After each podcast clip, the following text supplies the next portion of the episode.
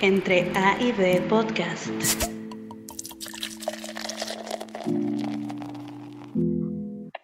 Hola, ¿qué tal? Bienvenidos y gracias por acompañarnos nuevamente. El día de hoy tenemos una invitada muy especial que nos va a hablar de un tema bastante extenso e interesante.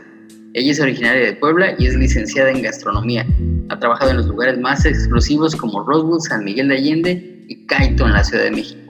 También ha sido participante de diversas competencias nacionales e internacionales como el Chivas Masters, el Mediterranean Inspiration de Jean Mare, el Startender Program de Crystal Head, Balls Around the World, entre otros, destacando siempre en los primeros lugares. Actualmente es embajadora de Grupo Campari, una de las marcas más prestigiosas y grandes del mundo es representante de la marca Aperol en la Ciudad de México y el día de hoy nos va a hablar de aperitivos. Le damos una cordial bienvenida a Jocelyn Espíndola. ¿Cómo estás? Muy bien, muy bien, gracias. Al contrario, gracias por invitarme. A mí me encanta hablar. Entonces, bueno, yo soy más que feliz aquí hablando y más de lo que me gusta. Qué bueno, ¿no? Y aparte vamos a tocar un tema bien chido, que es, creo yo, bastante extenso, pero es realmente como un tema básico para todos los que nos dedicamos al, al medio de a la industria de alimentos y bebidas, sobre todo en bebidas, son los aperitivos. Entonces, realmente, pues eres, ahora sí que tú eres la máster ahí en ese tema y por eso nos, nos gustaría saber pues toda la información que tú tienes y enfocado obviamente a la, a la, marca que llevas, pero creo que engloba un general, ¿no? Entonces, ¿qué, qué son los aperitivos? Bueno, antes que nada, creo que no soy tan máster, pero está bien, todo bien, flores, yo las voy a Entonces, Mira, los aperitivos en sí son eh, pues, bebidas espirituosas que presentan un amargor y son obtenidas por una destilación o también por una maceración. Esto depende ¿no? de cada marca, pero bueno, generalmente es una, una maceración o una destilación de hierbas, eh, raíces, frutas, que las frutas son generalmente un, poco más ácidas, ¿no? Un poco más amargas, que tengan esta parte tanto de dulzor, así también como flores y bueno, pueden tener o no pueden tener vino, esto es algo importante y generalmente pues, se degustan antes de una comida y lo que hacen es estimular el apetito. Según eh, George Brennan, que este es un autor, tiene un libro que se llama Recetas de El placer simple de un aperitivo francés. Bueno, este libro está en inglés, pero es más o menos así el nombre que tiene. Según él, la definición de un aperitivo es que es más que un trago antes de la comida, es en sí una costumbre ya nacional y que, bueno, libera este poder de tener pues el trago como pretexto para socializar y pues para tener tiempo, ¿no? Y compartir con los amigos y con la familia. Y se me hace algo totalmente correcto, creo que el aperitivo nos hace tener un pretexto para empezar a platicar con las personas y obviamente para comer y, disfrutar. Es lo, que coloquialmente ahora llamamos el precopeo, ¿no? Realmente de, ahí, de, ahí, viene, ¿no? El, hacer un aperitivo. Pero ya, ya, que lo, ya que lo mencionas, tú dices que es como una tradición, ¿no? Obviamente todo esto empieza en países europeos, pero realmente ¿cuál es su origen, su origen exacto de, de los aperitivos? Pues mira, la palabra en sí viene del latín que es aperieri y que significa abrir, ¿no? Y bueno, los aperitivos en sí eran bebidas secas o bajas en azúcar, porque bueno, hay algunas que, o la mayoría sí tienen presente el azúcar, pero son muy bajos, ¿no?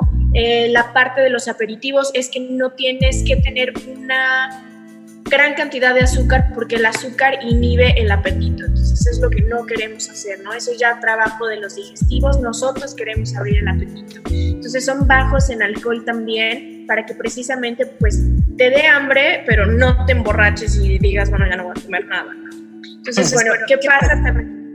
Ya sé, ya sé. Entonces me dice que eh, estos presentan frutas que te decía generalmente son cítricos, pues en sus aceites está toda la parte del amargor.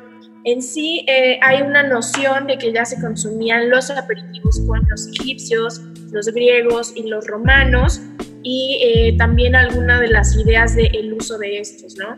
El concepto en sí se relaciona un poquito más con los egipcios, con el mejoramiento de los vinos eh, o la adaptación de los vinos que ya tenían a las circunstancias o a las sí, para las circunstancias climatológicas ¿no? que presentaban como en verano. Lo que hacían generalmente los egipcios era que si se perdía alguna de las cualidades durante el transporte de estos, de estos vinos o durante el almacenamiento por largos tiempos, pues eran agregarle ¿no? al vino ciertas hierbas. Por lo que general agregaban era mirto, eh, romero y me parece que también aquí tengo tomillo, ¿no? que eran las, las hierbas que más agregaban, agregaban en, ese tiempo los egipcios. Ya pasando a lo mejor un poquito más a la parte de pues, los griegos o de los italianos, eh, hay un libro que se llama On Spiritual Knowledge, que este es de Diácono de Fótice. Estamos hablando de un obispo de Constantinopla, o sea, más o menos de los 400, ¿no? Después de, de Cristo. Y él menciona en su libro que si quieres tener una disciplina en tus órganos sexuales, no así literal se los pongo porque así venía en el libro, que si, tienes, si quieres tener una disciplina en tus órganos sexuales debes evitar el uso de los aperitivos, porque los aperitivos pues te van a incitar a abrir el estómago y a llevarte a, ¿no? a la noción de llenarlo antes que pues, tener una relación. Entonces, más o menos yo creo que el Señor sí sabía dos o tres cosas de relaciones entonces, bueno, eso es lo que él dice y lo que vamos aprendiendo con la historia, ¿no? Y enfocándonos un poquito más a Italia y a la parte de Francia, ¿no? Bueno, es en Turín en 1796 cuando pues Antonio Carpano crea la primera receta del vermut. El vermut es uno de los aperitivos yo creo que más importantes y es como empezamos en este mundo, ¿no? Gracias a los vermuts. Y bueno, es el aperitivo también más común en sí el vermut rosso es mucho más asociado al estilo de aperitivos eh, pues italianos, ¿no? Y en sí el vermut dry o el vermut seco está mucho más asociado a ser un estilo de aperitivo eh, francés porque bueno, pues por las eh, cualidades o las notas organolépticas que ya presenta un vermut dry, bueno, era mucho más apegado a un paladar francés y el vermut rosso, bueno, era mucho más apegado a un paladar italiano. Claro, porque todo el mundo va adaptando sus recetas conforme a tradiciones, estilos de, de vida y etcétera, etcétera, ¿no? Así es. Oye, y, al hablar de, maceración estamos hablando de un proceso largo, ¿verdad? De, dejar, eh, no sé, cierta hierba, cierta raíz en una base alcohólica por mucho tiempo. Y todo esto se fue perfeccionando durante el tiempo, como dices, viene desde, es una tradición desde los egipcios, griegos, y que va pasando de generaciones en costumbres, en, en culturas, y todo va adaptándose hasta lo que conocemos hoy, ¿no? Pero es, es eh, todo esto tiene como eh, denominaciones de origen también. Sí, bueno, sobre todo los vinos, se enfoca un poquito más en los vinos italianos, ¿no? que son los que tienen ya la denominación de origen, pero en sí cuando empiezan como a convertirse ya más en una tradición ¿no? en Europa, porque pues, primero Europa era el que tenía los ingredientes mucho más cercanos que Norteamérica. En Norteamérica es muchísimo el tiempo que transcurre para que empiecen a hablar de aperitivos, pero es en, en Europa, no más o menos esto es en 1800, cuando ya los aperitivos empiezan a hacerse populares. Ya después se va a América, pero en 1800 empezamos, ¿no? ¿Por qué empezamos ahí? Porque pues empieza a tener un despegue mucho más grande en Europa y las proporciones de, eh, pues, de los cócteles, ya esto es hablando a lo mejor, si no los voy a confundir, pero las proporciones, ya hablando en América, de los cócteles eran el doble de porción que un vermut o que un ginebra, perdón, que un whisky o que un ginebra que tuvieran en el trago, ¿no? Esto hablando de Estados, Estados Unidos o bueno, de América. Pero hablando en parte de Europa, la idea, ¿no? De los gin and tonics, por ejemplo, del Dubonnet francés, emergen a mitad del siglo XIX y es, pues, justo para ellos, ¿no? Encontrar como... Eh, era su cura preferida, ¿no? Para la malaria y no les molestaba tener que pues tomarse algo demasiado amargo o un tónico, pero pues para tratar siempre de no enfermarse. Entonces empiezan con esto, ¿no? Empiezan de la manera medicinal, que es como la base de muchos, y eh, ya después los cócteles pues surgen y se empiezan a hacer un poquito más populares por la mejora de la destilación, también eh, se conecta un poquito más con el uso del hielo, que también florece a mitad del siglo XIX, y pues tanto la moda por el aperitivo pues empieza tanto un poquito más en el norte de Italia. ¿Por qué te menciono esto? Porque en el norte de Italia empieza la parte de la industrialización. En la parte del sur era toda la parte de la agricultura. Entonces empieza a ver ¿no? que entre más industrialización tiene el norte de Italia, pues la gente va generando más dinero. ¿Y qué hace la gente al generar más dinero? Pues tener un poquito también más de... Eh, de tiempo, ¿no? Esta Aparte parte por, estar más, por, estar más pegado también a las metrópolis, ¿no? Como que en este caso es París, por ejemplo, y ya es como más el, este cambio de tradición a moda, ¿no? Ajá, entonces, pues esto pasa, ¿no? Ya estás más cerca de estas ciudades, de estas ciudades grandes, tienes dinero, son más personas, pues empieza el nacimiento del ocio, ¿no? ¿Y qué hace el ocio? Pues te da más tiempo para empezar a sentarte y tomarte un cóctel porque tienes el dinero suficiente para hacerlo. Entonces, por eso se da un poquito más en esta parte, no en la parte de la agricultura, que manejaba un poquito más la zona pues, sur de, de Italia.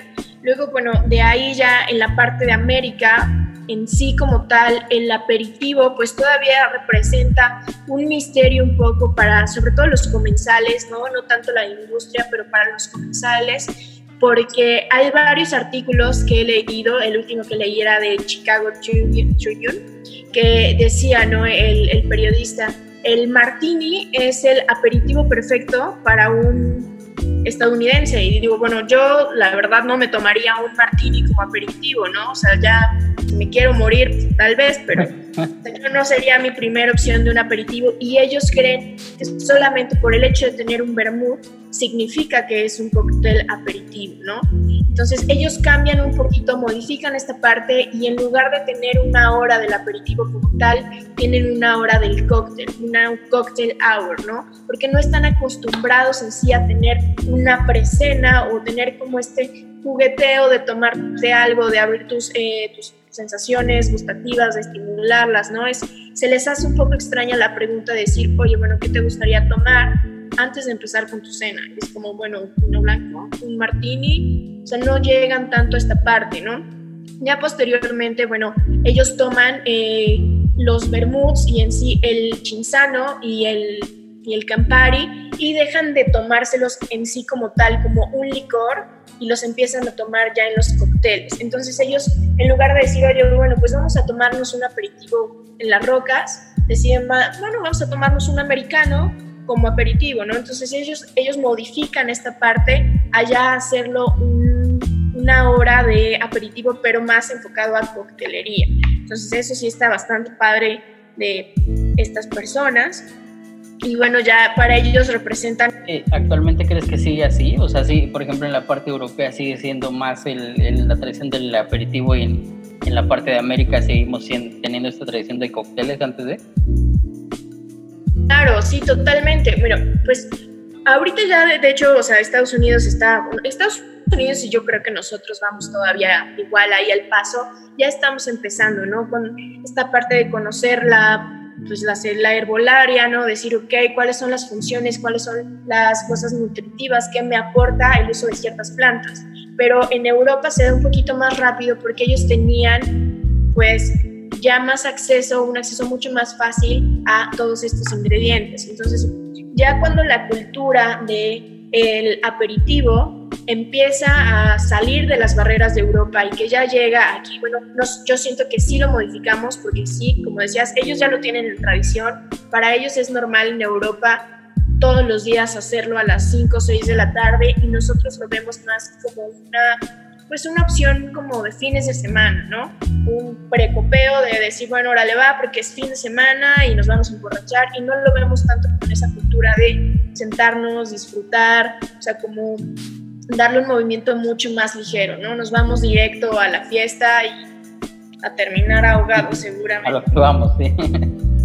Órale. ¿Y eh, hay clasificación dentro de los aperitivos?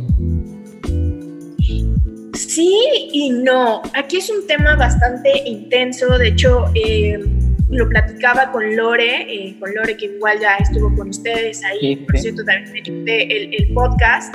yo estaba como fan, así de, ¡ay, qué bonito! gracias, gracias. Entonces, eh, lo platicaba con Lore y es que hay muchas eh, clasificaciones en las que nosotros podríamos eh, catalogar a un aperitivo.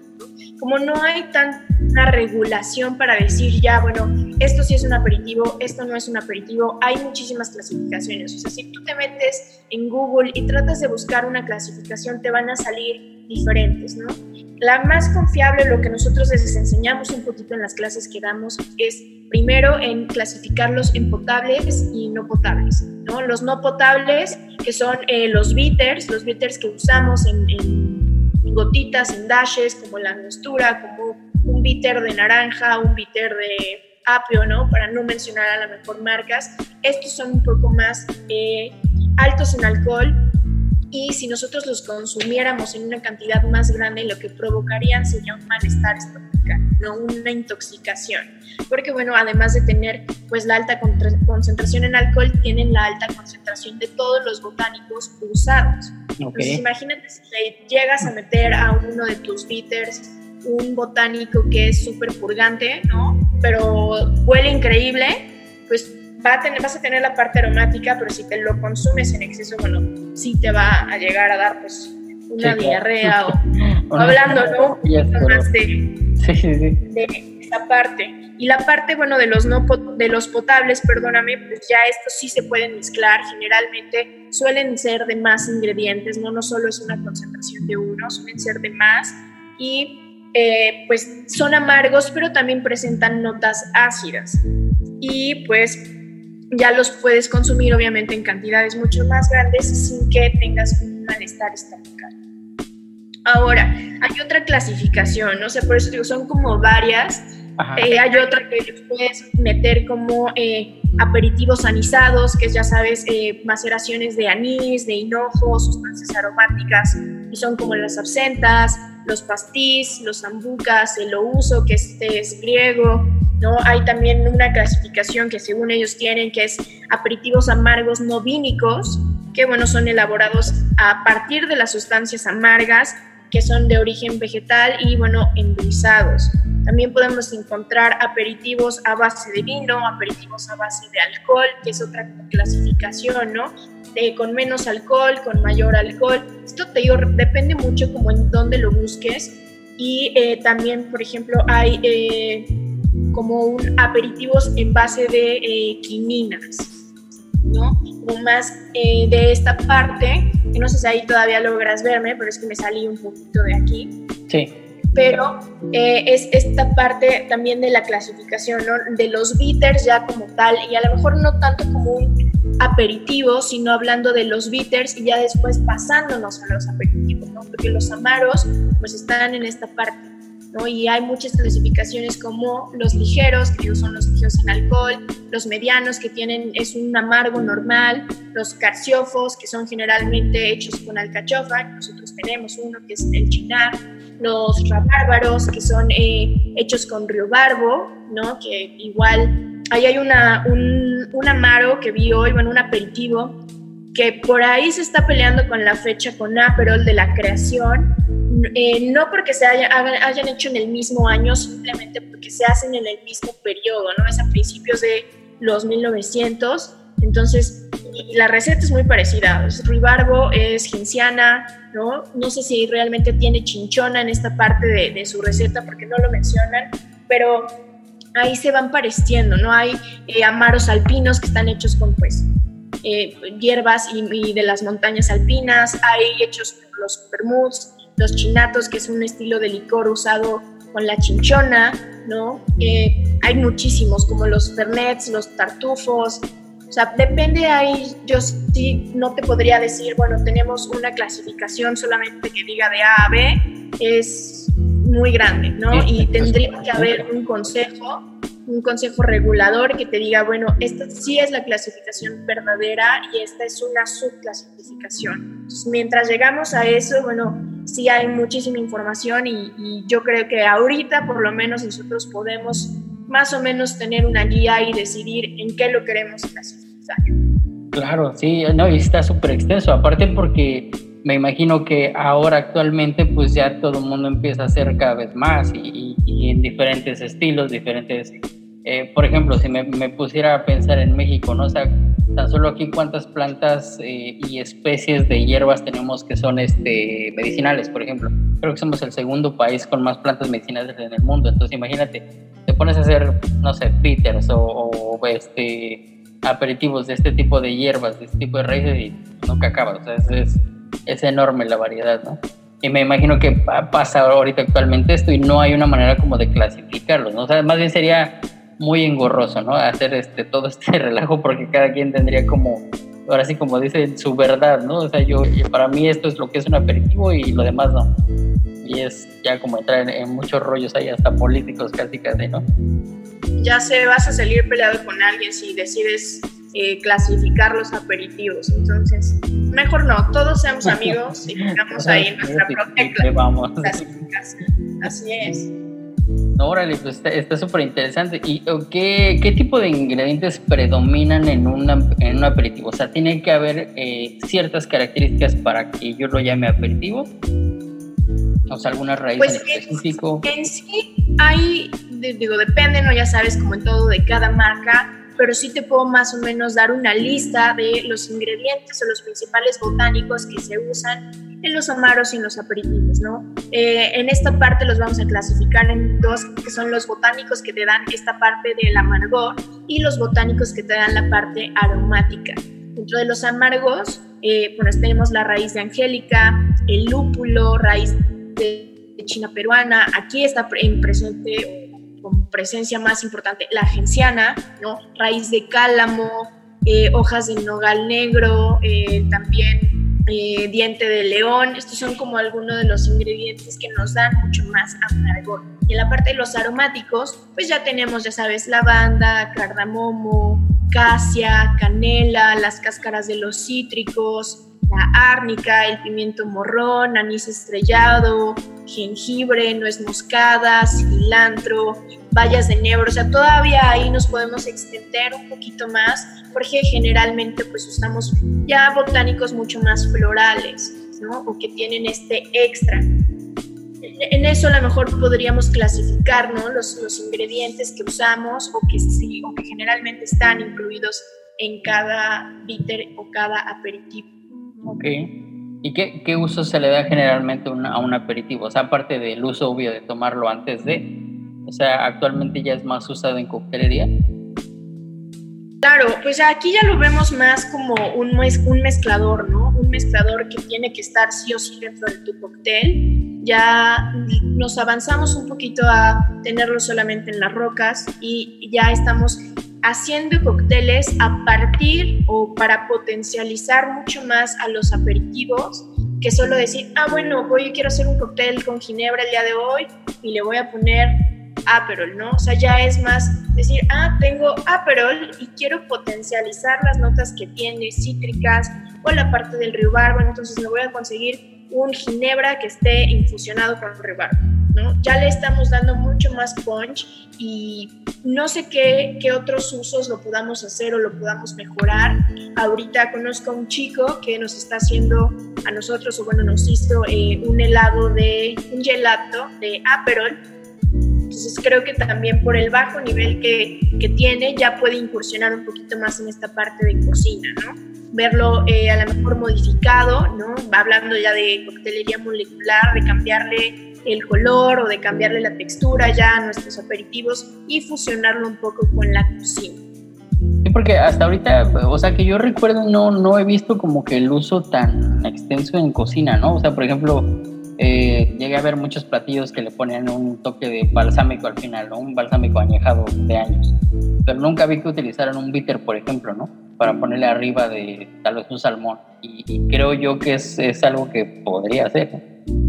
Ahora no, no sé si se haga, la verdad lo ignoro. Pero creo que sí podría tener más uso en cocina, ¿no? Tal vez. Creo que mucho, se están acercando ya mucho más. Eh, pues estas dos partes, ¿no? El combinar y hacer un maridaje totalmente complementario con los dos, de escoger, bueno, tengo este licor o tengo esta receta y tiene estos ingredientes, entonces ya nos metemos mucho más en esta parte de decir, bueno, a ver, chef, ¿no? Yo siendo embajadora de la marca, quiero trabajar contigo, cuáles son tus platillos, cómo podemos pues hacer que resalte mucho más el aperitivo. Entonces yo creo que ya estamos bastante cerca de ya trabajar pues de la mano con la cocina. Sí, sí, sí, definitivamente. Oye, ¿y en, México hay eh, aperitivos que sean endémicos? Pues ahí sí no sé qué tan erróneo esté, no quiero que alguien eh, después de escuchar el, podcast ahí me mande mensajes de estabas mal, así que voy a aclarar, ¿no? O aquí sí no estoy tan segura, pero eh, los licores que nosotros tenemos generalmente suelen ser un poco más digestivos. Si nos enfocamos a decir, bueno, vamos a encontrar un aperitivo mexicano, yo diría que es la cerveza, ¿no? Nuestra cerveza, ya sabes, michelada o chelada que siempre nos tomamos, que bueno, pues es baja en alcohol, o sea, si nos entramos esa categoría es baja en alcohol, no presenta tanto dulzor, ¿no? nos abre el apetito, entonces yo podría decir que en esta parte pues tendríamos la cerveza tal, porque hay licores, por ejemplo, eh, yo soy de Puebla y me encanta siempre decir que soy de Puebla, y hay un licor hecho en la Sierra de Puebla que se llama Yolixpa. Obviamente ahorita ya hay muchas marcas, pero en sí el Yolixpa tiene el mismo uso o empieza como el aperitivo. Es un licor hecho a base de, aquí me parece que son treinta y tantas hierbas, ¿no? Algunas son endémicas de la Sierra de Puebla y se usa para fines medicinales. Eh, tú puedes endulzarlo, ¿no? Eh, eh, a la medida que tú quieras, si lo quieres más dulce o no. Entonces creo que también podría entrar como una parte de aperitivo. Si lo dejamos sin el azúcar, que era como originalmente se tomaba, pues creo que podríamos considerarlo, ¿no? Como un, como un aperitivo, ese licor de 14 tortillas, también, pues ahí se va peleando más o menos con la misma eh, elaboración o con algunas eh, hierbas y raíces que son idénticas. Entonces, tal vez como algunos de esos podríamos decir, ¿no? en cuestión ya de destilados, pues no sé si realmente podríamos hablarlos como o meterlos en esta categoría de aperitivos, o a lo mejor tendríamos que dejar de ser tan, tan puristas y decir, bueno, podríamos hacer que sí, porque nos abren el apetito ciertos eh, eh, destilados, pero si lo vemos tal cual como una definición de lo que es un aperitivo, no sé si realmente entraría. ¿no? Yo creo que ahí sí hay el que escuche este podcast y tiene un super punto de vista, me lo puede compartir en mis redes sociales y yo con gusto de aprender en que sí estoy mal y, o en que no estoy mal. Claro, sí, porque, porque aparte sí es, como abrir un debate, ¿no? Y, por ejemplo, lo que te decía hace ratito, yo me pongo a pensar cuántas hierbas tenemos este, medicinales, eh, botánicos increíbles, de, son endémicos de México, y si te pones a experimentar, pues yo creo que es algo muy bueno, ¿no? O sea, yo he visto gente que ya está empezando a hacer bitters a partir de, pues, de cosas que son mexicanas y son cosas increíbles, ¿no? Entonces me, me, pongo a pensar, tal vez no ha llegado, ¿no? Pero tal vez alguien se, se aviente el, el, paquete de decir, pues yo voy a hacer algo aperitivo, ¿no? Basándome en algo tradicional, obviamente, en algo más eh, clásico, pero realizado 100% mexicano, ¿no? Y o a lo mejor ya hay, ¿no? Pero como dices, no, no yo lo ignoro, pero bueno este, háblanos un poquito de, de Campari, ¿ya? pero cómo, cómo nace Campari, cómo nace Aperol. Pues mira, Campari en sí, el licor nace en Novara, Italia, en 1860, lo crea Gaspar Campari que a mí cuando les enseño esto en la clase siempre me gusta decirles, ¿no? Nuestro gordito feliz, con todo el respeto del mundo, porque pues siempre se ve como este sujeto apapachable, ¿no? Increíble, entonces con este sujeto creó un licor magnífico, mundialmente famoso, entonces me da mucha ternura y también me encanta pues enseñarles, ¿no? Siempre las fotos en, en las clases. Y en sí, Campari es un licor hecho a partir de 60 hierbas o más de 60 hierbas ya sabes, eh, hierbas amargas, plantas aromáticas, frutas y, bueno, alcohol y agua.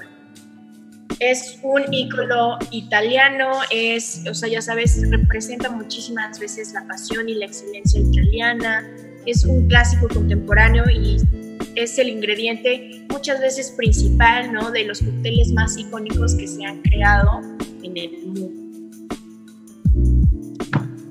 No sé si quieras ahí. Tiene todo, todo un, branding detrás bien chido, ¿no? O sea, por ejemplo, desde el color, ¿no? O sea, es un color rojo intenso, así súper padre. Todas sus publicidades son así intensas, pasionales, bonitas, no sé.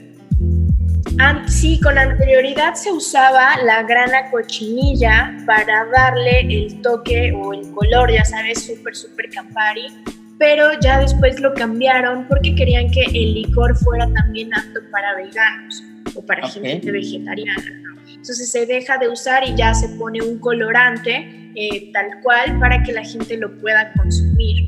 Este es un dato bastante eh, curioso que no mucha gente sabe, ¿no? El uso de la grana de cochinilla para darle este color. Ok.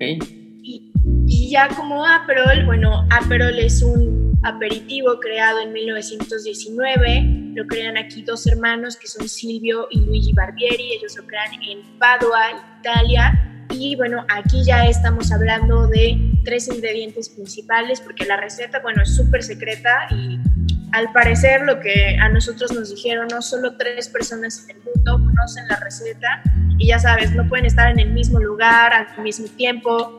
Todo esto así súper, súper eh, guardado. Y bueno, los tres ingredientes que nosotros les podemos dar es el ribarbo, la genciana y la chinchona que la chinchona tiene la presencia de la quinina, que es un ingrediente que, bueno, ya conocemos, ya conocemos el sabor, ya conocemos un poco el origen, de dónde viene. Entonces son tres ingredientes que se hacen en una infusión, o sea, se llevan a una temperatura concreta y, bueno, ya después se agrega, eh, pues, la parte de el azúcar, ¿no? Porque tiene 11 grados, es muy bajo en, en azúcar y, bueno, tiene 11 grados de alcohol.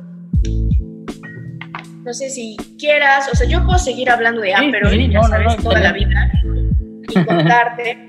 Sí, Entonces, edúcanos, edúcanos de, de Aperol, porque nos interesa saber. Ya sé, digo, todos los demás pueden aprender cuando quieran, después de escuchar este, cast, de este podcast, pueden aprender conmigo o con los demás embajadores, pero hoy les voy a contar unos datos curiosos, ¿no?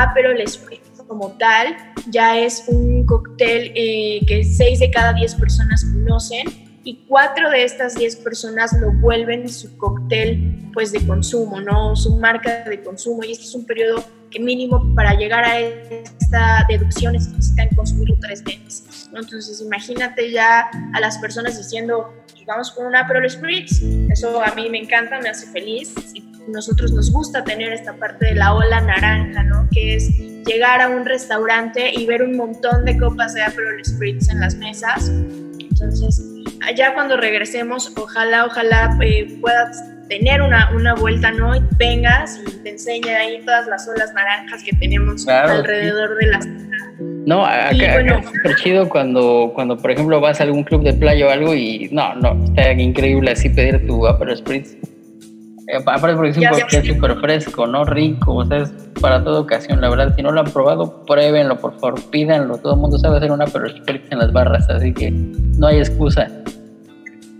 Ya sé, anuncio publicitario. sí, ¿verdad? Ya, no, no me están pagando nada, ¿eh? Me gusta el Aperol Spritz. no, y, a propósito, sí. Mande, mande. Cuéntame. Digo, cuéntame, cuéntame. Si alguien, alguien no sabe hacerlo, dinos cómo es el perfect serve de la, de la Aperol Spritz. Muy bien. Mira, los pasos son súper sencillos. Es un cóctel que llenas tu copa de hielos, una copa en la que te sirvas tu vino tinto tu vino blanco. Hay que evitar siempre las copas Borgoña porque son de mucho mayor capacidad. Entonces, una copa normal. Luego la, la llenas con hielo. ya se va, bueno, a menos que te lo quieras dar doble, yo con mucho gusto, ¿no? y ahí lo llenas con hielo, lo enfrías, la temperatura ideal son 5 grados, ya sabes, porque está frío, pero no está totalmente frío como para quitarle la parte eh, aromática a nuestro cóctel, ¿no? Todavía cuando lo pruebes vas a poder olerlo. De ahí agregamos primero el Prosecco y después el Aperol. ¿Por qué? Porque el Aperol es mucho más denso, entonces a la hora de ponerlo después del Prosecco lo que va a hacer es que lo va a envolver totalmente.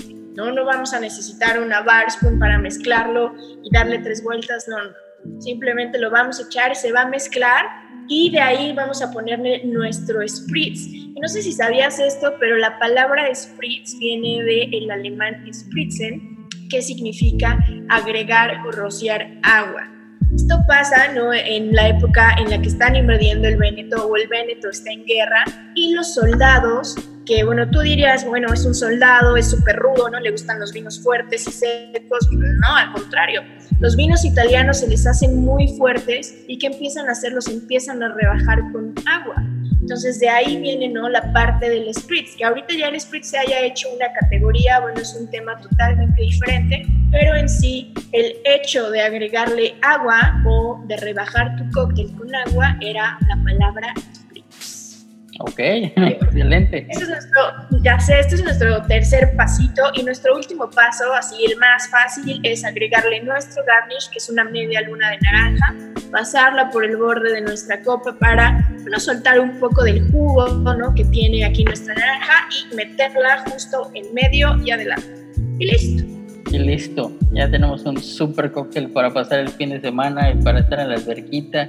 Ahora que regresemos a, a nuestra nueva normalidad, ya para estar en la playita, en la alberca, ya que urge ya tener algo así. No sé si tendremos que usar tapabocas también en la playa y nuestras caretas. Ojalá y no, pero va a estar muy raro. El, bronceado de tu careta, ¿no? Aquí en la frente. No, y de, por sí que así, hay, bueno, acá en Cancún hay días que el calor es casi insoportable, ahora imagínate con una careta, de por sí que sales con el tapabocas y ya estás así como asfixiado no, no, no me quiero estar en la playa con careta. Pero bueno, ojalá, ojalá, ojalá y todo pase a la normalidad pronto. Y pues háblanos, háblanos de ti, ¿qué, este, qué, andas haciendo ahorita? ¿Qué proyectos traes? Pues mira, todos los días, bueno, no todos los días, pero generalmente tres días a la semana, eh, por parte obviamente esto siempre es de, de Campari, nos gusta que sigan aprendiendo. Entonces todos los embajadores, ya sea Michael con eh, Appleton State, Ángel con Espolón, ahora bueno ya está Lalo Salgado con Lobos y Pepe Ventura con H. Reyes con nosotros. Y bueno, también está eh, Lore, obviamente, con Multimarca, ¿no? Gran Marnier, que creo que es una de sus favoritas. Paco, que nos puede enseñar de, eh, de Bulldog y bueno, obviamente todos con, con Aprol, pues seguimos capacitando a todos, a todos los que quieran y a todos los que se dejen, ¿no? Para que se olviden un poquito del estrés diario, aprendan un poco, se ganen un kit para que puedan estar en casa tomándose un Aprol Spritz o un Appleton State en casa, ¿no? O un Espolón. Todos estamos como con esta disposición y esta dinámica de seguir capacitándolos eh, para que regresando a tu centro de consumo no ya te sientas totalmente seguro y digas, bueno, yo me sé estas marcas y esto aprendí, ¿no? Y seguí cultivándome y seguí aprendiendo. Entonces, bueno, eso es lo que estamos haciendo tres días a la semana, cada quien con sus horarios diferentes, pero ya sé, eso está súper padre y en manera personal solo estoy aprendiendo, ya sabes, como loca más sobre los aperitivos, eh, comprando libros de aperitivos, leyendo, viendo eh, como datos curiosos y tratando de no engordar más de lo normal. ya estos tres meses me piden mal. Listo, y bueno, de ahí como background, bueno, soy eh, licenciada en gastronomía, soy egresada del Instituto Culinario de México en Puebla, también hay uno en Monterrey, pero en Puebla está más chido. y este año cumplo siete años dentro de la industria, ya sabes, he sido pues de todo, mesera, garrotera, eh, barba, que he estado un tiempo también en la cocina aprendiendo, pero eh, pues mucho o más de lo que quería hacer era estar en la barra, entonces afortunadamente he tenido muy buenos lugares para aprender, ¿no? En Puebla, que pues va creciendo un poquito, pero tiene ahí sus lugares icónicos como Búrbula, que fue uno de los lugares donde trabajé, en Querétaro, que tuve un tiempo en Dolo Café, y bueno, obviamente ya en Ciudad de México, en Caíto, que si no conocen estos tres lugares, tienen que ir a estos tres lugares icónicos de cada ciudad. Y pues afortunadamente ya eh, represento a, Aperol, ¿no? Esta marca, este aperitivo italiano, que es uno de mis favoritos, ¿no? No nada más porque me, me pagan, ¿no? Y es mi chamba, realmente sí disfruto hablarles y contarles y darles datos curiosos y hablar,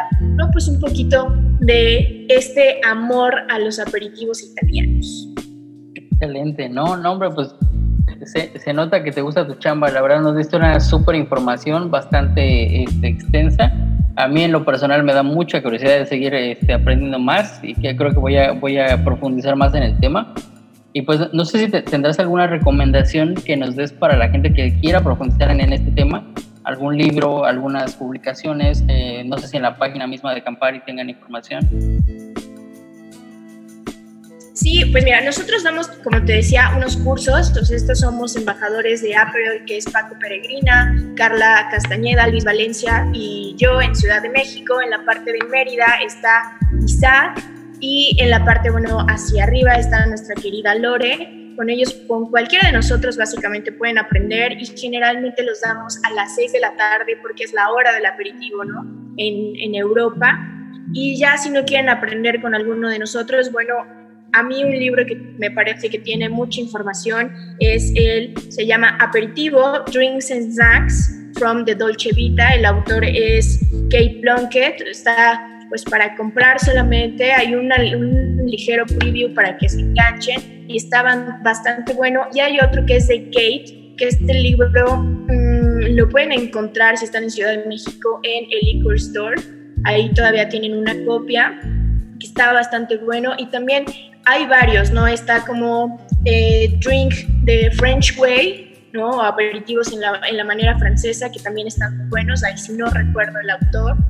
Y pues en general, si quieren aprender un poco más libros de Amaros, los libros de Amaros tienen muchísima información que todavía no estamos tan familiarizados con ellos, entonces eso estaría increíble. Qué bien. Y bueno, pues dinos las redes sociales para que te podamos seguir, para que podamos aprender y estar en estos lives que también están súper interesantes. Hace rato me conecté a uno, síganlos porque la verdad están bastante chidos. Además se pueden ganar un kit de Aperol, eso está bastante de lujo. ya sé, ¿a quién no le gusta ganarse cosas, no? Ah, claro. Y aparte las preguntas son súper sencillas. Pues mira, yo estoy en Instagram como JA-espínola y en Facebook estoy como Jox, J-O-X-Z eh, Arisbet Espíndola. Está un poco largo, pero ustedes nada más pónganle Jox y ahí seguramente les voy a salir. Entonces, esas son mis redes sociales. Ya no les cuento Twitter porque esas son ligas mayores y pues no, nadie quiere saber lo que estoy pensando. Así que esas son mis redes y así me puedes encontrar. Bueno, tú y cualquiera que le interese saber un poquito más de Aperol. Y obviamente les dejo la de Aperol, que es Aperol Spritz MX, ya sea en Facebook o en Instagram. Excelente. No, hombre, Jocelyn, pues muchísimas gracias por haber estado con nosotros, gracias por compartirnos tanta información tan valiosa y pues sobre todo gracias por tu tiempo. Gracias a ti por la invitación, ya sabes, yo encantada siempre, siempre, siempre de compartir lo poquito que sé. Excelente, muchas gracias. Hasta luego.